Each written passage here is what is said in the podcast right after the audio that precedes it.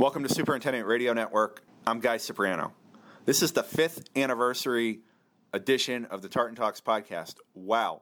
Our podcast has made it to 60 episodes, and our guest is somebody who we believe to be the youngest guest in the series. Joining us is Jeff Danner of Richardson Danner Golf Course Architects. Jeff is under 40, which is very young in golf course architecture years, and he's going to describe how he was able to get his name on a golf course architecture firm so early in his career.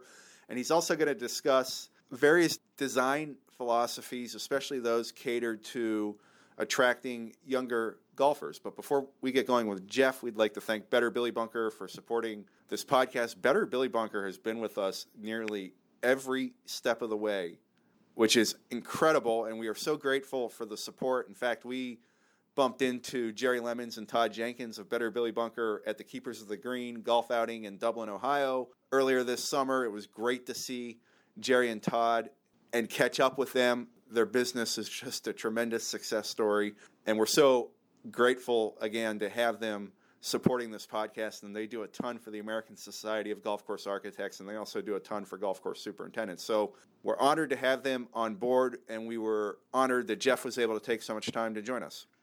Well, Jeff, thanks for joining the podcast. It's awesome to have you on Tartan Talks. And the first thing uh, we wanted to get into here is so you graduated from the University of Illinois in Champaign, Urbana in 2005.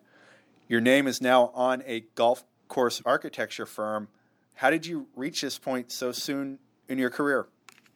Well, thanks for having me, Guy. I would say definitely persistence, passion, and uh, well, finding somebody who's willing to, to give you the opportunity, quite frankly. I do believe that you kind of create your own luck, and this is a goal that I've had, I would say, ever since I decided I wanted to become a golf course architect. Now, wasn't without a little bit of a, uh, a detour. I, I had the opportunity to go work for a signature name for a few years. You know, had a great opportunity to go work with Greg Norman for a few years, but it's one of those itches that, you know, never went away. So my goal kind of all along was maybe I could do something like this by the time I was 40. So I suppose I'm ahead of that goal. For our listeners that aren't familiar, your partner is Forrest Richardson. He's the president of the American Society of Golf Course Architects. He's one of the most passionate people you'll, you'll ever meet and one of the nicest people you'll ever meet. We bumped into him a few weeks ago down at Dublin, Ohio at the Keepers of the Green outing. And how, how does somebody like you meet somebody like Forrest and how, how do you form a partnership in an industry where it's so competitive sometimes amongst each other? Well, it's kind of a long story, but I can I can give you as much as I can without taking up too much time. But when I was in college, um, I had an opportunity to sort of design my own independent study studio for landscape architecture, and I wanted to do it on sustainable golf course architecture. And part of the requirements to get approval from the department was you know, you had to design a project, come up with a panel of judges to judge that project, but you also had to have your sources and things that you were citing along the way on how you got the information and how you arrived at the end goal. And at the time, there really wasn't a whole lot of material to draw from as far as golf course architecture. Not that I could find anyway. I mean, I'm sure people who were ingrained in the industry had some really good um, suggestions, but I didn't know how to get in touch with those people. So what I found were, were a couple of books, and one of them was uh, Hurdzan's book on, on construction and design, and then uh, Forrest's book, Routing the Golf Course, which, which really got me started in trying to figure out how a golf course should be laid out on a piece of land and what sort of things needed to be considered along the way. So that was the first time I'd seen or heard Forrest's name, um, and that would have been back in 2004. Now, a few years later, um, I was lucky enough to get a job with Bob Lohmann outside of Chicago, and we went to the Golf Industry Show when they still held it in Anaheim, and that was in 2007. And Forrest's booth was a couple down from ours, and I had just bought his other book about hazards, uh, bunkers, pits, and other hazards. So um, I worked up the nerve to go down there and ask him if he could sign it, and he graciously did so. And I met him and Valerie, and, and we shared a few words, and then that was it for a couple of years. You know, I really had you know no other encounters with him up until a couple of years ago. we both ended up sitting on a panel discussion at the Golf Course Builders Association of America um, at the Breakers in West Palm Beach. And um, I remember feeling like it was kind of odd that he was all the way in Florida. I hadn't heard his name much in Florida, but at that time I was a candidate for membership in the ASGCA, and he was very kind to me and very humorous, as as his typical nature is. And um, we got along great. So that that was another kind of chance, but but really good encounter. And then um, a few years ago, when the ASGCA meeting was in Scottsdale, which was my first meeting, by the way, we ended up sitting next to each other at dinner, and we really started hitting it off. And um, at that point in time, I really felt compelled to thank him for his writing and all that he'd done for young guys like me who were coming up. Because, you know, without books like his, Routing the Golf Course and Bunkers, Pits, and Other Hazards, there's not a lot of other outlets for young people coming up in the pro- profession to learn the basics. So I extended my gratitude to him. And again, he was very gracious and kind, and, and we had a really good conversation. So fast forward again a few years later, out to lunch with a mutual friend in the industry. And at that point in time, I was starting to think maybe it's time to revisit this goal that I had to potentially partner with somebody or go off on my own or or something to that effect. And he said, you know, you really ought to talk to Forrest Richardson. He's got a lot going on. He's he's probably up for something like this, and he's a friend of mine. So, you know, he kind of talks to me about these things as well. So I called Forrest. We had that initial conversation, and then one thing led to another, and all of a sudden here we are. Now we both wished it could have happened a little bit sooner, but COVID, of course. Um, put a little bit of a damper on the, the travel to meet each other and have those meetings and whatnot. So a lot of stuff was done over Zoom and, and Skype and, and video calls and stuff like that. But um, yeah, it's kind of just a, a, a long, steady process, you could say. So I like to tell people that he doesn't realize it, but Forrest has really been there with me almost the entire time that I've been in golf course architecture. So it's in an indirect way, but still, it's it's meant a lot to me over the years. That's quite a story, and I'm sure Forrest is listening. So I just want to put out out there that both those books you mentioned are sitting here in our golf course industry bookshelf right behind me in this office. So uh, he's had an impact on us too. You entered the profession at a really difficult time, if you think about it. I mean, you graduate from school in 2005, and everybody knows what happened three years later. What was the challenge of trying to establish yourself? In an industry that was contracting right around the time you were coming out of school. Well, it's interesting, and I'll have to redact some names from this story just to protect the innocent. But, um, you know, when I was coming out of college, I started calling architects to find out who might be hiring, um, how I might go about, you know, getting a job. And, you know, quite frankly, a, a couple big names, uh, one in particular told me, pick a different profession it's not worth it. It's it's it's too competitive. It's not a good idea, and that was really kind of disheartening for me. But I didn't give up. Um, I kept calling people. Guys like Ray Hearn and especially Rick Jacobson were kind enough to give me the encouragement that I needed at that point in time to keep keep kind of pursuing it. And Rick especially was nice enough to sit down with me and sort of give me a very honest appraisal of what I needed to do, and he said, you know, you should really look into doing uh, maintenance, getting on a maintenance crew or getting on a construction crew and, and cutting your teeth that way because it'll give you experience that's invaluable. So, so that's what I did um, for a summer. But then when I did graduate, I was probably two or three days away from accepting a job in San Diego where I would have been doing, you know, resort uh, and hospitality design, which you know, is, is fun in its own right, but there were just no golf course architecture jobs out there. So I was getting ready to accept that offer, and then my advisor from the University of Illinois called me and said, Hey, something just came across my desk. I think you should take a look at it. And it ended up being a job posting for um, what was then called Lohmann Golf Designs. Bob Lohmann and Todd Quitno was his senior designer back then. So I pursued it Bob ended up hiring me, and I worked for Bob for about three years. And Yep, the timeline lines up about perfectly. 2008, 2009 rolled around and things got really rough, and unfortunately, you know, Bob had to let me go. And um, he was very gracious about it. In fact, during that meeting, he gave me a job posting that was posted at the ASGCA newsletter, and it was for Golf Plan. He said, You should call these guys. I know you want to do international golf course design. I can't keep you on right now, but I'll do whatever I can to help you. And um, I'm, I'm forever grateful for that because a few months later it did materialize, and I ended up working with Golf Plan for about seven years. So yeah, it was it was not easy in the beginning, and uh, you know a lot of bumps in the road. But I mean, it just kind of goes to show you if you're persistent and you want it bad enough, and you have a little bit of luck along the way, you can make it happen. So um, yeah, it was not easy in the beginning. What was it about golf course architecture and the golf business that made you want it bad enough, Jeff? I just kind of felt like it was something that was always in my blood.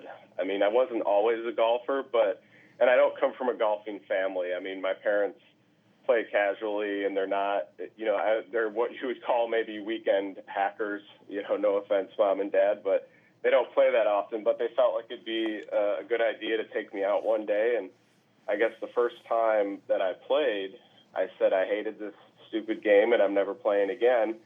But for whatever reason, I gave it another chance. And from that point on, it was all I ever wanted to do. And I didn't always have a ride to the golf course, so I couldn't always go play golf. But what I did have was a nice big backyard and a handful of utility flags and a wiffle ball that I could go around and just you know, put together endless routings and, and configurations of my backyard into a golf course that I could play with a wiffle ball. It wasn't always a wiffle ball, but after a broken window, I had no choice but to make the switch. So it, just kind of got ingrained in me in that way and said casually, this is what I want to do, but it never really got serious until college came around and it was like, okay, you have to pick a major. So what do I have to do to become a golf course architect? Well, my research told me that um, landscape architecture was kind of the most common and appropriate path, so that's what I pursued. Kind of interesting. So you're you're 22, 23, 24 years old, and having to approach people that are old enough to be your father or even grandfather for jobs and work opportunities, and then you get in your 30s and you're, you're competing against the same generation of architects. Has it been intimidating being the, the young person in the business at all, Jeff? It's not really anything I ever thought that hard about in the beginning because in the beginning I was just trying to be a sponge mm-hmm. and learn as much as I could um, to kind of prepare myself for what I hope to be a long career in the business. But um, it never really hit me that I might be on the young side until you know I was working with Golf Plan and, and there was a lot of projects in Asia and you know I was fortunate enough to go on a few trips over there early on and I would I would be told that how how young he looks and I come to find out that that's kind of a big deal in Asia. Um, there's a lot more respect for your elders and the the balding and the gray hair and everything. So um, you know, when people started making comments about how young I was, that's when it kind of hit me that, like, oh, I'm probably one of the younger people around doing this. That might have been a little bit intimidating, but later on, I would say from my mid 30s to now, I stopped really being kind of intimidated. And because I realized that, you know, I have a lot of good ideas, at least I think I do, and um, a lot to offer to the clients and everything. So, um, and I'm always up for a, a good battle. You know, I've been in design competitions and stood up in front of city councils and mayors and stuff and had to present concepts and answer questions and everything. And you know, I'm not I'm not the most extroverted person in the world, and in fact, I would keep to myself most of the time. But in those types of arenas where you're public speaking or where you have to, you know, go up there and, and be animated and and uh, convincing and everything, I seemed to get up for it. And um, I think it was kind of a combination of the, uh, the adrenaline rush and the passion that I have for golf course architecture just kind of carried me through almost like tunnel vision. You know, you, you get so focused on what you're doing and you just kind of fly through it. I don't think I'm really that intimidated anymore. I think I, I still do run into situations where people say you're young, but to me, it's not a big deal because I'm just going to continue to get older. So I might as well take it as a compliment while I still can. You mentioned Asia. Where has this profession taken you in the last decade and a half? Oh, all over. Most places in Europe. I've been to Korea several times, Vietnam several times, India more than several times. I've been to Saudi Arabia, Russia. I think I already said Europe, but um, I, I did a, a neat project with Kevin Ramsey in Turkey on the Black Sea a couple years ago. Have not been to Africa yet. Uh, been to Argentina, other parts of South America, really all over. I mean, it's I've visited 30, 30 countries, probably worked in more, but haven't haven't been there to see the work or or the work hasn't been carried out or whatever. But some interesting places for sure. I mean, as as a an American inside your American bubble, places like Russia and Saudi Arabia can raise a little bit of an eyebrow, but once you get there, you realize that everybody around the world at their core is the same. Stuff that you see on TV and the stuff that you see on the news is not always real life. I mean, it is real life, but it's not it's not the the norm through the rest of the world. I mean, I would tell my parents that I'm going to these different places, and you know, sometimes I would say, "Wow, well, you're going there. You better be careful." And it's like, well, yeah, but I think you're saying that because uh, of what you saw on the news, not because there's personal experience there or whatever. So I've I've never really had an issue anywhere that I've gone, and it's always been enriching and, and interesting everywhere I go. How much has the industry changed in the last decade and a half, and what type of assignments and opportunities do you think there'll be for architects of your generation moving forward here? I think technology is going to continue to grow at an exponential rate, and I think I'm kind of a I don't want to say I'm unique, but my generation, what, what I would call the old millennials, I mean, I think I, I just barely fit into that millennial category. I talk to people my age, and we can all remember a time when we didn't have a cell phone in our pocket, and you had to go pick up, you know, pick up the phone on the wall and dial it or whatever. And I've I've had this conversation with friends, and you know, we we've literally witnessed ourselves kind of being reprogrammed by these cell phones that we keep in our pockets. Um, we can remember a time when we weren't so scatterbrained all the time, and that we could actually focus on one particular thing but I don't think that's going to change. I think the technology is just going to continue to evolve, and, and people are going to continue to evolve. So when it comes to golf course architecture, that's also going to have to evolve in a way that helps keep people interested and keep their attention. I mean, we always talk about designing for fun and variety in a golf course. So if you have too many mundane holes in a row, people start to get bored or lose interest. I think that's going to be uh, even more so going forward. So I think we have to account for that and um, you know continue to plan for it and make sure we're doing things that hold people's interest and, and whether that's technology in the clubhouse or technology in the golf cart with GPS or a big part of it's how the golf course looks. I mean the golf holes have to be interesting and different and, and engaging. So we just have to be more conscious of that than ever because I believe people's attention spans are getting smaller and smaller the, the further on we go. When you're working on course plans, do you take into consideration the fact that the golfers you're designing the course for might be spending as much time on their phone out there as they are experiencing the course? Do you, do you think about how the consumer behaves when the, they're on these landscapes you're working with? Yeah, for sure. I mean, I guess as kind of a, a side interest or, or, focus in golf course architecture, and it's totally related. You think about you know principles of environmental psychology and how different uh, landforms and features and textures and colors and and just how the overall experience affects people's mental state and state of mind. And I, I don't think we're ever going to be able to get to a point where we can you know, indirectly force people to put the cell phone down, but um, you know, maybe we can hold their interest a little bit longer than we normally could with than the cell phone. So I like to to focus on the principles that contribute to people's mental health and well-being, their physical well-being, and just the, the overall, um, you know, sort of physical and mental aspects that that contribute to wellness and good health. I mean, we just came out of a, a pandemic, and I think one thing that you know people haven't talked about enough through this whole thing is, you know, how much better off we would have been had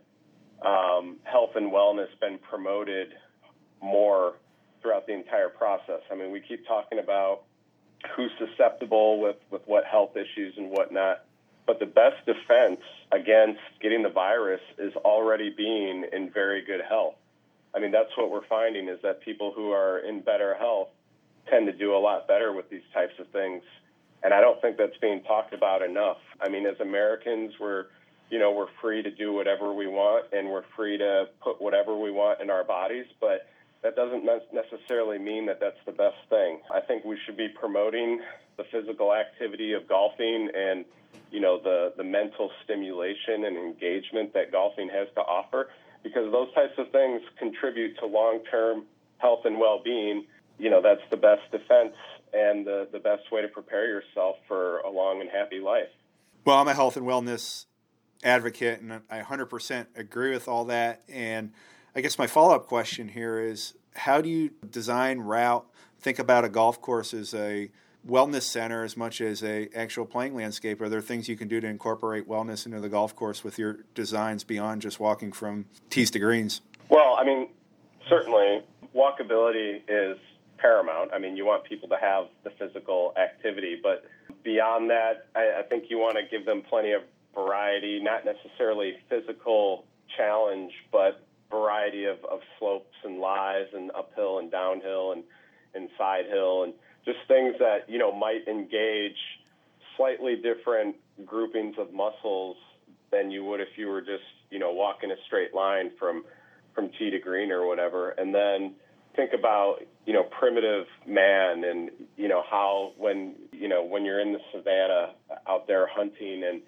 you, you feel you feel safer when you're up high on a mountain because from there you can see any potential predators and uh, and it gives you this feeling of, of confidence and exhilaration whereas if you're sort of down in a valley um, you don't necessarily have the visibility to everything and, and, and somebody could be watching you from, from up high there's these very very primitive sort of basic things that we don't think about every day that do affect our mood and how we feel. I mean, if you think about it, how, how do you feel standing up on the seventh tee at, at Pebble Beach? You know, you're you're high above everything. You can see the whole green. I mean, it's exhilarating, right? I mean, that's a that's a perfect example of of how you know the way a golf course is, is laid out and routed, how that affects your your emotions and your and your mental state of mind. I'm around the same age as you, Jeff. What will be different about the generation of golfers coming along than previous generations? Have you done any uh, discussions with them, focus groups, that type of thing? What's going to be uh, different about the, the millennial and Gen Z golfer than the, the Gen X and baby boomer golfer, from what you can tell? Well, I don't I don't think it's any secret that people in the younger generations have less time on their hands. I think you know after 9/11 everybody started to realize, you know, that they needed to be more family oriented and that time is precious and, you know, something like that could, again, could happen at any time. So you're not necessarily as likely to go out and spend, you know, five or six hours, God forbid, six hours on a golf course um, away from your families. And, you know, there's also so many other activities out there to enjoy. And like I said before, our attention spans are getting a little bit smaller. So the, the kids these days, they have full, you know, full schedules of different activities that they're doing. And if you think about it, golf would occupy a lot of that if that's all they were doing, which to me is fine because I'm a golfer. But, you know, if you have all these other interests that you're trying to balance, um, you know, golf could certainly end up you know taking up a lot more time than you want it to.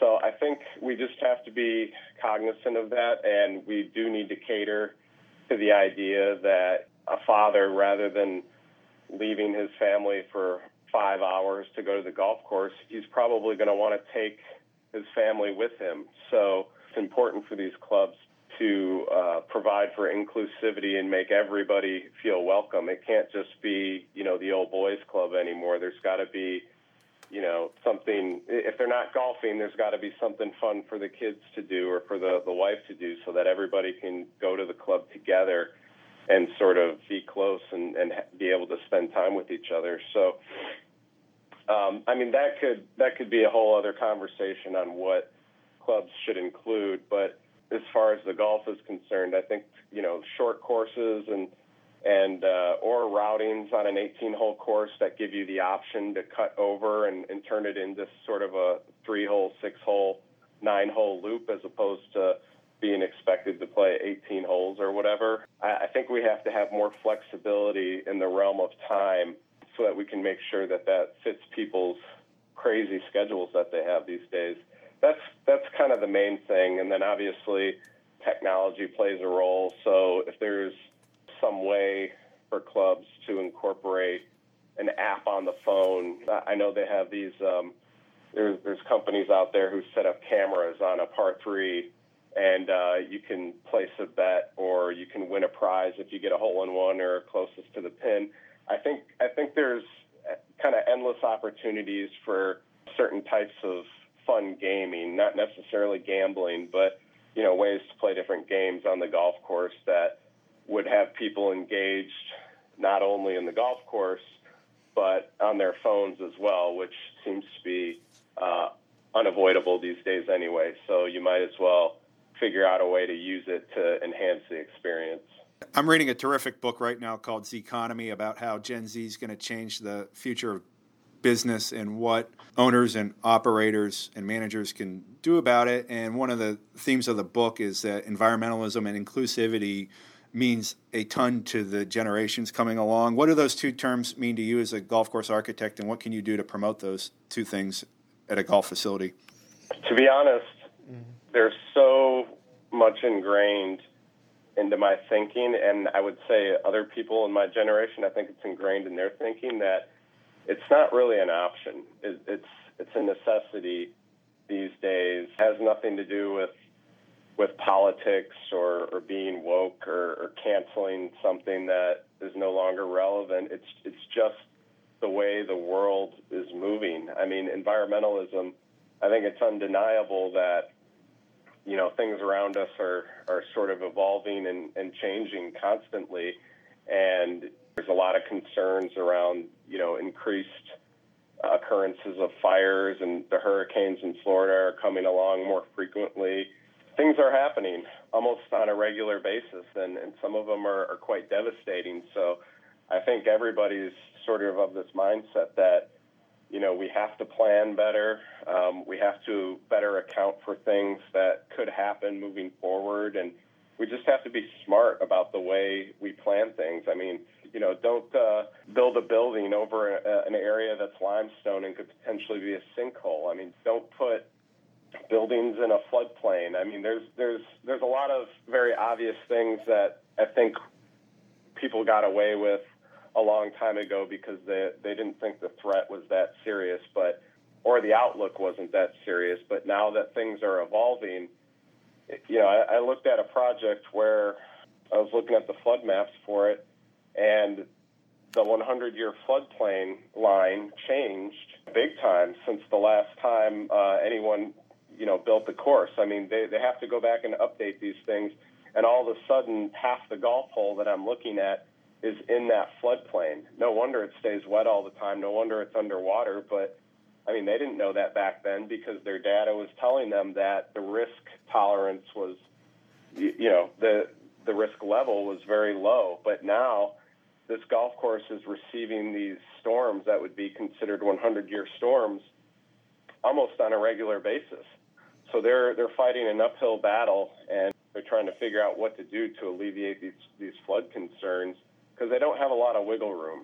So I think we just have to continue to try to plan um, for things to, to get worse and try to be smart about what we're doing. Now, as as it relates to inclusivity, to me that's a very basic concept. I mean, it's it's how you treat people. Do you make them feel welcome at your club or you know, do you make them feel like an outsider? I mean, it's it's pretty simple. Just treat treat people with respect and make them feel like they belong and don't turn them away. I I was visiting a club the other day and we were out on the patio and I noticed it was families. It wasn't just old men after their golf round or before their golf round. I mean, there were kids running around. There were, you know, wives and spouses hanging out. I mean, everybody was there. And I, the member that I was playing with, I said, I said, this is really refreshing to see. Is, is the club always like this? And he said, no. He said, this is fairly recent. And I said, well, how did, how did you guys turn it around so quickly? And he said, well, it really changed almost overnight. He said all they did was hire a new GM who was very much about inclusivity and welcoming people of all ages and races and backgrounds. And he said all of a sudden that mentality was instilled in the staff and that started to filter into the membership. And all of a sudden, everybody is accepting of one another and now everybody's smiling on the patio having a good time. So I think it's infectious. I mean, if if you treat somebody well, they're more likely to treat you well. So it's it's a very basic principle, but I think it starts at the top. I think if if clubs want to change, uh, they have to start instilling that mentality in their leadership and in their staff, and from there it just sort of spreads. I think that's how you can how you can change the culture. Jeff, what can you do as a golf course architect on the physical landscape to make it more welcoming for all different types of players from different backgrounds? Well, on the physical landscape, you know, I think it's it's more to do with people's physical abilities. I mean, a golf course being kind of a, a natural um, a natural thing doesn't doesn't discriminate really against anybody except people who might be physically incapable of navigating that type of landscape. So I think we have to look at, again, um, walkability, and if not, you know, we have to be very thoughtful of our cart paths. We have to make sure safety is a top priority um, on all projects, and make sure there's an opportunity for everybody to kind of you know, feel a sense of accomplishment or, or fulfillment as they're playing. I mean, I start to think about, you know, Maslow's hierarchy of needs when I think about an overall golf facility and the most basic principle being, you know, food, water, warmth, and, and rest. Most clubs sort of have that in the beginning, but I can tell you a, a great example of how something so basic can change a facility. We're, we're working with a client up in Seattle and when he bought the course, the first thing he did was give the food and beverage a makeover. He hasn't done anything to the golf course yet. He's planning to, but the first thing he did was make over the food and beverage. And I can't tell you how many people we saw smiling in that dining room. I was told that before that, it, you know, the food and beverage operation was more of a almost like a hole in the wall kind of pub atmosphere but now it's where people come to dine out, even if they're not playing golf. And people were coming up to our table and thanking him for everything he's done to the club. And all he's done so far is really change the menu and, and put, you know, fresh coats of paint on the wall. And it made a very huge difference. So that's an example of how something so basic can really change a place. But you get into other things on that pyramid, you know, you have the, the safety needs. People have to feel safe at your facility. So, you know, you got to create, whether it's in the building built environment or on the golf course environment, you have to give people a sense of security and safety. I mean, location, location, location. People talk about it all the time, and and and you do end up with golf courses in some places that don't necessarily contextually feel safe, but there's a lot of things you can do inside the golf course to make people feel safe, such as, you know, tree buffering or, or you know, making sure there's uh, proper security. If you're a, if you're a guest at that facility, there's no reason why you should not feel safe. And then if you move kind of up the line, this is where I really think the the primary part or the meat of inclusivity rests, and that's in you know sense of belonging, self-esteem needs. People people want relationships. They want friends, and they also want to feel accomplished and and prestigious in some way. So if you can create an atmosphere where people feel uh, welcome to interact and to, to talk to each other and, and make friends and, and everybody's very approachable, I think that goes a long way. And then if you can, you know, program the facility to have different tournaments and events that accommodate not just the better players, but you know different skill levels. And a lot of clubs do this already with you know the various flights that they have for a tournament. But um, if you can create situations where people have an opportunity to feel a sense of accomplishment by winning something or achieving something, then I think that goes a long way as well. And then I think if if you can give them an opportunity to participate in something that makes a difference, then they feel a sense of fulfillment and accomplishment as well. So if your club is hosting charity events or, or doing food drives or or giving people who frequent the facility an opportunity to make a difference in their community, I think that adds to the experience as well.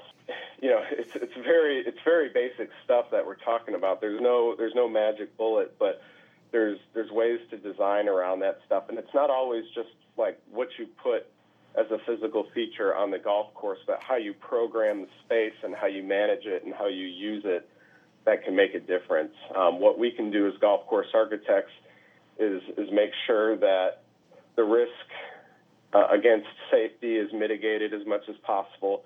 The experience is as engaging and mentally stimulating as possible, and that people have the opportunity to have a great time that they wouldn't find anywhere else. I, I hate to make it sound so basic, but it, it really is quite simple if you break it down that way. Jeff, going back to the environment, what's the example of an environmentally sensitive site that you've worked on, and how were you able to overcome that challenge? And what type of environmental challenges do you foresee you and your colleagues having here in, into the future? Well, to be honest, the challenge on golf projects that I've worked on has rarely had to do with the golf course itself. It usually has more to do with what's coming up around the golf course, whether it's villas or a hotel or, or residential. That seems to be the sticking point on most projects. I mean, I guess as an example, the project um, we did at Golf Plan in Turkey, in a way that was environmentally sensitive, but uh, the municipality was motivated to do this project because they were promoting health and wellness in their community that they pushed the boundaries a little bit. I mean, they, they dredged and filled enough space to put an entire golf course in the Black Sea. But they were they were very thoughtful about it. You know, they did everything that they needed to do to do it right. And from what I understand, it's it's been very successful. Now, I, I do have a project in Portugal that sort of been on the back burner for a while, having nothing to do with the golf course, but uh, again, the built environment coming up around it. The, the golf course has been, been approved. They can start construction on it whenever they want. But the sticking point with the municipality there is, you know, what impact are the villas having on the overall landscape? So they're trying to get their building permits sorted out uh, first and foremost. So I think I think in a lot of cases, golf gets a bad rap in that realm, but golf course can be beneficial to the environment. In most cases, it is. I mean, I don't, I don't see enough in the news about how golf courses help mitigate flood risks or prevent, you know, community, its surrounding community from flooding, or or the benefits that it has for, you know, bringing birds and different wildlife back to a site that probably previously hadn't seen that type of wildlife action in years. I mean, you, you don't read enough about that in my experience, every situation where there's been an environmental issue on the on a golf project, it's had more to do with the contextual surroundings and what's being planned there as opposed to the golf course. Jeff, last thing here, that both of us have incredible passion for this, and we both certainly hope to be here in 20 years still involved in the golf industry. What do you think we'll be talking about in 2041 when we record Tartan Talks number 300 together? That's that's a tough one. I mean, it's it's really it's really difficult to predict the future. I mean, maybe we'll maybe we'll be talking about putting a golf course on Mars or something like that. I don't know. You know, maybe maybe a, a place like um, I mean, there's already golf courses being built in, in Africa, but we'll consider that maybe one of the final frontiers. I mean, there's there's some concentrated areas of South America where there's um, a lot of golf being built, but that's that's another place as well. I mean, Asia is has been cranking for years, and it's probably going to continue to do so for a while. Um, Europe has always been pretty steady and kind of mirrored what's going on in, in the U.S. The Middle East right now is actually pretty hot, uh, no pun intended there, but there's a lot going on over there as well. And, you know, I don't know how long that'll go on, but a lot of these mega projects that are being built, I mean, it's going to, it's going to take at least 20 years probably for a lot of them to get built out, and then it'll be really interesting to see what happens after that. You know, whether whether there'll be a shift to municipal golf or or what the what the model's going to be. I think it'll be interesting. I don't know that we'll be talking about a lot of new builds in the U.S.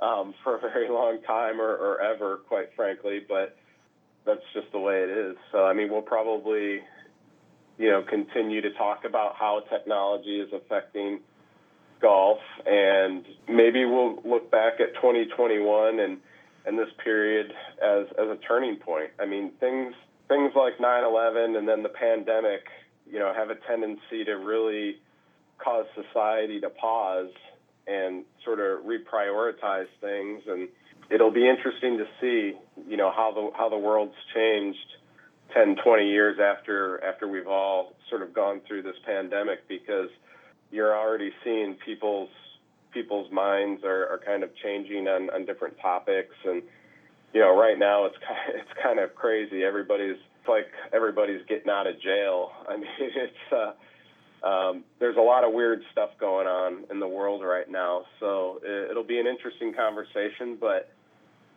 it's it's really it's really hard for me to say or predict what exactly we'll be talking about. Um, you know, maybe something else will happen between now and then that, you know, causes people to shift or, or change their minds. But I have a feeling uh, envi- the environmental aspect will be in that conversation because um, I think it's always going to be. And we're probably going to have new information and, and, different information than we have now, and, and, we'll be having to figure out how to adjust to it. So I I would look forward to that conversation, but I have trouble predicting exactly what it'll be that that we're talking about. Well, Jeff, this was a lot of fun, and what terrific insight and thinking you provided on the podcast. And I'm sure we'll be talking to each other uh, frequently between now and 2041. And when we do get to 2041, I guess we'll be two of the uh, the older people in the business by that time. But no, seriously, this is this is a lot of fun, and uh, you know, congrats on forming the partnership with Forrest, and congrats on everything you've achieved. And I'm sure we'll talk again soon. My pleasure. Thank you very much for having me.